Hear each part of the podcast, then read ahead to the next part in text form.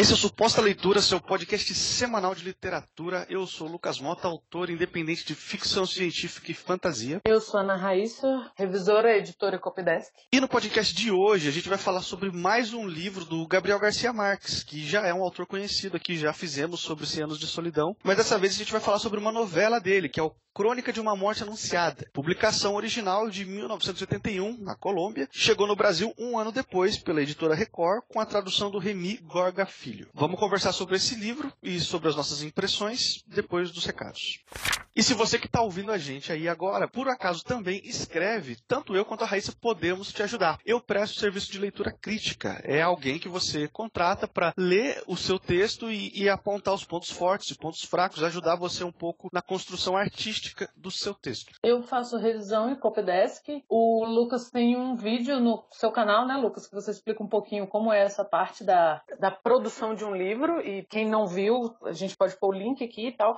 E é uma etapa, você já está querendo publicar, já está querendo fazer ou publicação independente ou querendo mandar para a editora. E se você precisar dessa ajuda aí, nossos contatos, nossos links vão estar sempre disponíveis no site. Perfeito. Na descrição vai ter tudo que você precisa saber sobre nós para você pedir um orçamento.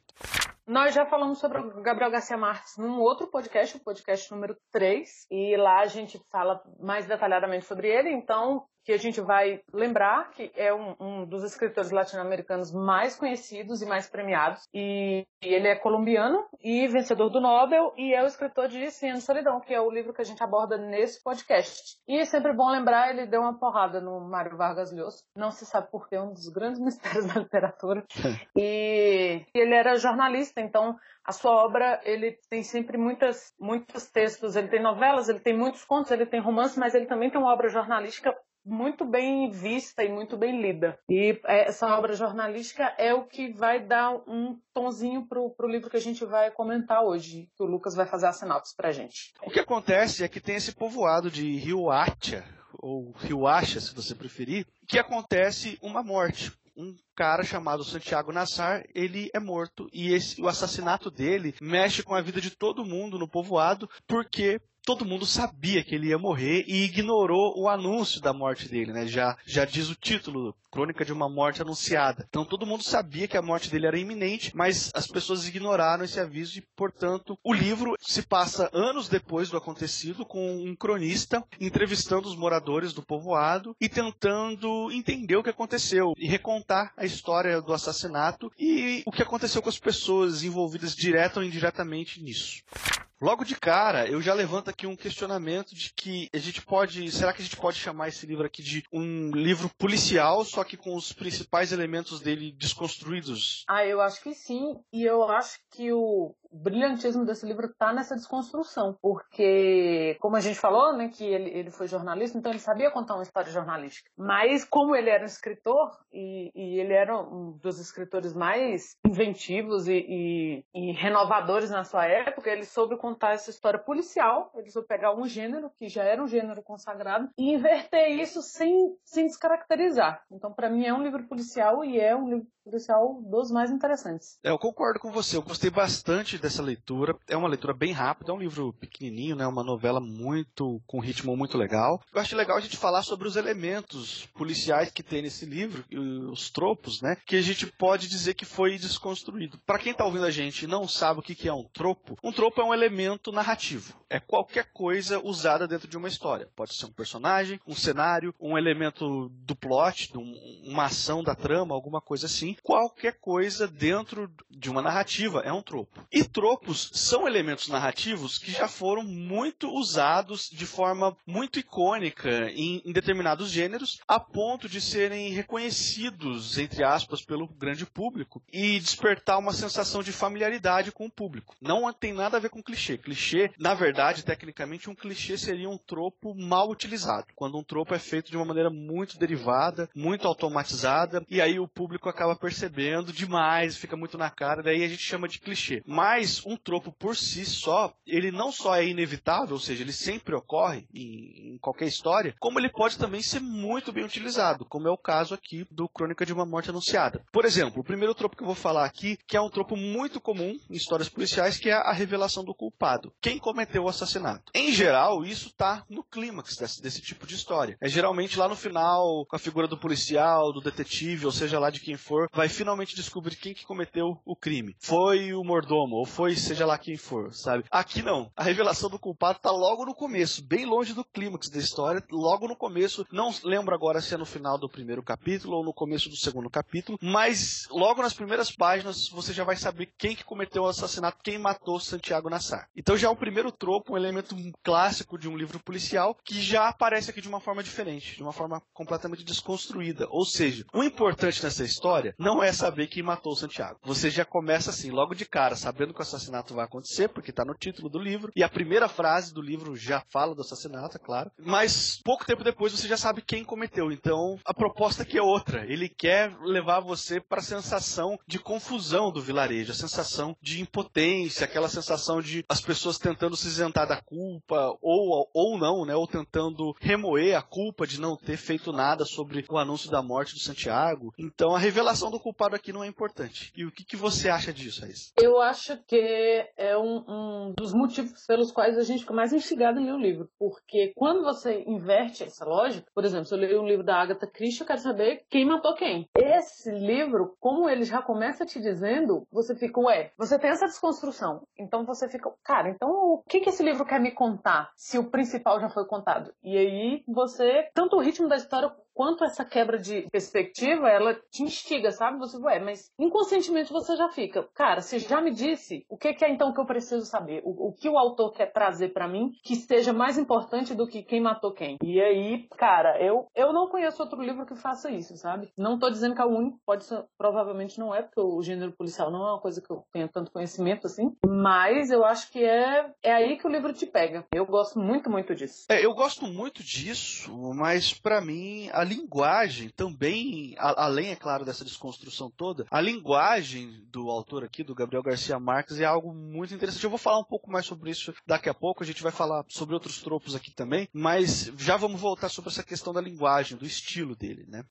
Um outro tropo que eu queria comentar é o enredo quebra-cabeça. Eu estou fazendo uma tradução bem porca, porque os nomes dos tropos são todos em inglês, né? Eu chamei esse aqui de enredo quebra-cabeça. É muito comum também em livros de policial, mistério, etc. É basicamente onde tem muitas coisas acontecendo em uma história e o autor vai revelando aos poucos, dando uma pista aqui, uma pista ali, e o leitor é o responsável por montar na cabeça o que aconteceu. Conforme ele vai avançando a leitura, não é apresentado de forma cronológica as coisas e, e o leitor tem que ficar montando esse quebra-cabeça para entender o que está acontecendo na história. E isso é feito aqui através de um narrador que avança e volta no tempo durante toda a história. Ela não é linear. Ela, ele começa em um determinado ponto, depois ele vai muitos anos na frente para ver o que aconteceu, depois ele volta um pouco antes do assassinato, depois um pouco depois do assassinato, ele fica pulando na linha temporal da história e isso obriga você a ir montando os acontecimentos, aí aos poucos entendendo o que aconteceu. E para mim, durante a minha leitura, isso não ficou nem um pouco confuso, foi até muito gostoso fazer essa montagem na minha cabeça. E você que disse que não está muito acostumado com o livro policial, Raíssa, como que foi para você essa experiência? de montar a história na cabeça? Ah, não, não foi difícil não, porque eu acho que pela familiaridade com a linguagem do Garcia Marques, né? No Oceano de Solidão ele faz um pouco isso, ele conta a história presente da família Buendia enquanto ele conta como o povoado se, se formou, em outros, outros contos dele, em outros textos, ele faz isso também. Então, eu, apesar de não ter essa muito, essa, muito essa familiaridade com o gênero policial, eu tinha com essa reconstrução, com essa forma de contar. Então, não é difícil. Pelo contrário, a gente imagina que quando um enredo é, é você tem que montar um enredo pode dar uma travada no ritmo. Não, não acontece e o ritmo ele não só se mantém constante, como no final ele dá uma acelerada, mesmo tendo esses vários pontos de vista e mesmo mesmo quando o autor está falando no presente, ele está falando de coisas que estão acontecendo em vários pontos da cidade. Então é o Santiago, aí ele vai falar do fulano que viu o Santiago passar, e ele vai falar do fulano que conversou com o fulano que viu o Santiago passar. Então, cara, não existe, eu não sei que mágica foi essa, não existe dificuldade nenhuma em você montar esse quebra-cabeça do enredo, não existe dificuldade nenhuma em você entender o enredo. Eu, eu acho que é um mérito totalmente do narrador, assim, a forma como o narrador conta. Porque ao mesmo tempo você sabe que o narrador está reconstruindo aquela história anos depois. Não acho que alguém vai sentir dificuldade em recriar isso. É, é, a forma como foi feita foi muito, muito, muito bem encaixada. Você nem sente, na verdade. E por fim, o último tropo que eu queria comentar aqui é a polícia é inútil. É muito comum em histórias também de investigação, principalmente no, no, histórias do Sherlock Holmes, que a Scotland Yard é sempre retratada como uma, uma força policial inferior, com capacidade de investigação inferior ao Sherlock Holmes. Então esse tropo da polícia ser inútil está presente aqui também na figura do Lázaro Aponte, que é um coronel aposentado e é também o prefeito de Rio. Quando ele fica sabendo que determinados personagens personagens vão assassinar o Santiago. não sei se a gente pode dizer, embora a revelação aconteça no começo do livro, não sei se é legal dizer quem comete o crime. Ele vai lá e pega as armas deles, que eram algumas facas, e manda eles de volta para casa. Ele simplesmente, a, a, providência que ele toma é tomar as facas dos, dos caras e mandar de volta para casa. Ou seja, é um método inútil, porque, porque, depois os caras acabam matando o Santiago de qualquer jeito. E posteriormente, é, e, e, supostamente, tem uma motivação para que o Santiago seja morto. O Santiago, supostamente teria feito algo que desmoralizou a família das pessoas que resolveram matar ele. E na tentativa de provar isso, depois da morte do Santiago, o Lázaro Aponte não encontra nenhuma evidência, ele fracassa mais uma vez. Então, na figura desse coronel aposentado aqui, a gente tem esse tropo de a polícia é inútil, não serve para nada, com a diferença que nessa história não tem um grande investigador para solucionar o crime. Tem só um cronista tentando contar uma história e muito frequentemente ele deixa claro que as pessoas que ele entrevistou do povoado podem não ser confiáveis ou seja, ele não chega a nenhuma conclusão a respeito de algumas coisas. Eu acho esse ponto muito latino-americano, assim. É muito. A polícia ela não é uma força de inteligência que, que vai. Igual a gente tem nessas histórias de, de investigação, que sempre tem um cara que é muito sagaz. Não, o prefeito solta os caras quando estava óbvio que os caras queriam fazer, todo mundo já sabia. O narrador às vezes ele se perde ou ele ele meio que mostra que tem muita fofoca envolvida, então fica assim, não, vou matar ele por isso, por aquilo, até você perceber qual é a verdade, ou que não é a verdade, mas eu aceito porque, como você acabou de dizer lá na frente, ele vai ver que na verdade não tem conclusão nenhuma disso, e as pessoas meio sabem que vai acontecer, e mesmo assim ele morre, eu acho que é, é muito prosaico a forma como ele coloca, e poderia acontecer, eu acho que em qualquer cidade menor, assim, a forma como as coisas se dão não tá muito fora do, do que aconteceria numa cidade menor no Brasil ou na Colômbia ou em qualquer outro lugar por aqui, sabe? Na América Latina, eu, essa, o que os professores gostam de chamar de cor local, que é bem brega, mas esse, essa forma de dizer as coisas, eu não sei se um europeu, sei lá, um inglês que está acostumado a ler histórias do James Bond e do, da Agatha Christie ia entender muito, assim, qual é o, a pegada realmente dessa história, porque eu acho que é uma coisa muito, muito nossa, assim, muito nossa, assim, se a gente incluir o, o Brasil, né, no, nesse, nessa cultura latino-americana, pra gente não é, não é estranhável que a polícia não resolva as coisas, que as pessoas saibam, mas eles acabam fazendo o que iam fazer, que no meio da, da situação as pessoas estejam mais preocupadas em contar a história e fazer uma fofoquinha ali da vida dos outros do que realmente tentar ajudar, é muito, muito nosso isso, sei lá, é muito, eu, eu gosto disso, assim, eu gosto muito dessa colocação bem específica do, do, de como a história aconteceu e como os sujeitos ali participam do acontecimento da história. E aí, eu vou te perguntar uma coisa. O Santiago sabia que ia morrer? Eu acho que, assim como todo mundo no vilarejo, ele tinha essa informação, mas ele não deu a devida atenção para ela. Eu, eu não acho que ele queria morrer. Eu não acho que ele ignorou a informação porque ele estava interessado em morrer. Mas eu acho que, na minha leitura, né, no, no que eu peguei, ele simplesmente não deu valor. Ele achou que não ia se consumar o ato. Ele não achou que a morte ia vir de qualquer jeito. Então, eu diria que não, ele não sabia que ia morrer. Ele pensou que era que era um blefe. Será que, o, que o, as outras pessoas também, porque o que a gente está falando aqui desde o início e é uma coisa que a gente percebe na leitura do livro é que todo mundo sabia que ele ia morrer. Tanto, né, o título, mas assim, a impressão que eu tenho é que todo mundo meio que não levou a sério. Até porque a relação das pessoas ali não era um desconhecido matando um desconhecido. Todas as pessoas ali, elas tinham em diversos níveis algum tipo de, de relação com as outras. Então, talvez eu, ninguém tenha levado muito a sério. Inclusive, nem o, o, o coronel, né, que libera os caras, assim. Eu acho que pensando por esse lado que você colocou, ninguém, na verdade, levou muito a sério. Não porque achasse que as pessoas seriam incapazes, mas pelo tipo de relação que se construiu ali. Talvez, também tô pensando nisso agora. É, eu acho que rolou, assim, um sentimento coletivo de, de blefe. Eu acho que não vai acontecer, acho que é só falatório, sabe? Então, eu acho que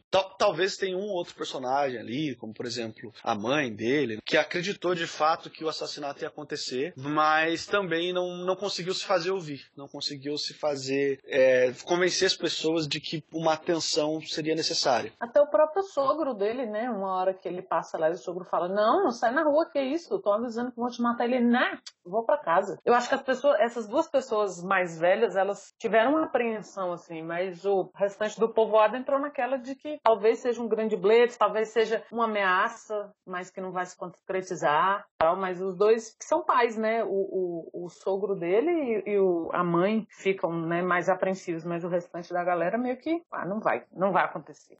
Bom, a gente sabe que o Crônica de uma Morte Anunciada não é um realismo mágico, como 100 Anos de Solidão, que a gente já falou aqui. Mas existe um toque de realismo mágico, assim, uma pitada que aparece de vez em quando no texto. Você concorda? Ah, eu concordo. Tem algumas coisas que ele coloca, às vezes, bem só passando, assim, mas que você pode perceber o tanto esse estilo do autor de, de ter o, o realismo mágico ali intrínseco, quanto a, a proposta mesmo de colocar algumas uns pontinhos da realidade mais transformados, né? Como, por exemplo, o trecho que ele fala que os assassinos, depois de muitos dias da morte de Santiago Nassar, ele ainda estavam com o cheiro do cara que eles mataram, né? Então, isso é uma forma muito, muito Gabriel Garcia Marques, muito realismo mágico, assim, de descrever algo. E falando sobre a escrita do Gabriel Garcia Marques, eu queria falar sobre algo que me agradou muito, que é, eu, eu gosto muito desse estilo dele de escrever de forma poética e ao mesmo tempo simplória mas simplória sem, é claro, denegrir o texto dele, que é um texto excelente. Ele, ele sabe encontrar o equilíbrio perfeito entre a descrição poética e a simplicidade. Eu vou ler aqui um, uma frase dos 100 Anos de Solidão e vou comparar com uma frase do Crônicas de uma Morte Anunciada. Os 100 Anos de Solidão tem a seguinte frase: A caminho do cemitério, sob uma chuvinha insistente, Arcádio observou que no horizonte despontava uma quarta-feira radiante. Quando eu li isso nos 100 anos, eu gostei muito dessa frase, tanto que eu marquei ela aqui. Eu achei uma forma, um equilíbrio muito bom entre poesia e a simplicidade para ele dizer que estava amanhecendo, sabe? Que estava amanhecendo debaixo de uma chuvinha fina. E, e é claro, aqui eu, eu, li só uma frase meio fora de contexto, mas do contexto do livro, esse é um, um momento muito melancólico. O Arcádio está sendo levado para o paredão de fuzilamento. Então, essa frase tem um significado muito grande dentro do livro e eu gostei muito desse estilo. E é claro que esse estilo tem aqui também, aparece também no Crônica de uma Morte Anunciada. Eu vou ler uma frase que está muito perto do final do livro, mas não é um spoiler, é só uma frase rápida que não entrega nada. Doze dias depois do crime, o juiz instrutor deparou com uma vila em carne viva. Eu gosto muito dessa descrição da vila em carne viva, porque mostra que o vilarejo estava meio que moralmente abalado por causa da morte anunciada que todo mundo ignorou, com exceção de um ou outro ali. Dizer que o vilarejo estava em carne viva, eu também mantenho a minha opinião de que também é um exemplo de equilíbrio perfeito entre a poesia e a simplicidade. E é uma das características mais marcantes no texto do Gabriel Garcia Marques e é uma das coisas nele que eu mais gosto. Essa linguagem é uma das coisas que mais me agrada no Gabriel Garcia Marques desde a primeira vez que eu li também. Porque se a gente for parar para pensar, ele conta coisas prosaicas, é o que você falou, são sim, simples, coisas enredos simples ou histórias simples, mas de uma maneira que, que transforma essa realidade. Você comentou em uma forma de dizer que o dia estava nascendo que estava chovendo. Eu acho que isso é o diferencial de como ele conta as coisas, mais do que o que ele conta.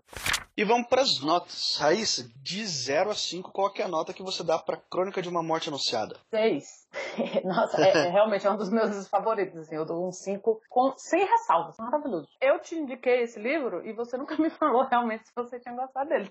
Você foi técnico nas suas observações. Então, qual a sua nota? Assim? Antes de eu falar a minha nota do Crônica de uma Morte Anunciada, eu quero fazer um, um adendo à nota que eu dei para os 100 anos de solidão no podcast mais antigo que a gente gravou, de uns dias, de umas semanas atrás, né? Esse é um livro, 100 anos de solidão, é um livro que depois que eu li, passou algum tempo, e ele começou a crescer em significado para mim. Eu comecei a me lembrar das passagens e começou a ficar mais interessante para mim. Talvez eu precisava de um tempo para entender melhor ele e, e para apreciar melhor ele. Enfim, hoje eu teria dado uma nota mais alta para aquele pro, pro 100 anos. Por conta disso, por já estar tá entendendo que a escrita do Gabriel Garcia Marques é muito importante para mim, muito significativa para mim, eu já fui ler o Crônica de uma Morte Anunciada com essa ideia na cabeça, preparado para o estilo do texto. Então eu consegui apreciar ele muito. Eu não dou um nota 5 como você deu, mas eu não sei nem dizer porquê. Para mim é um 4,5, assim, um 4,5, quase 5.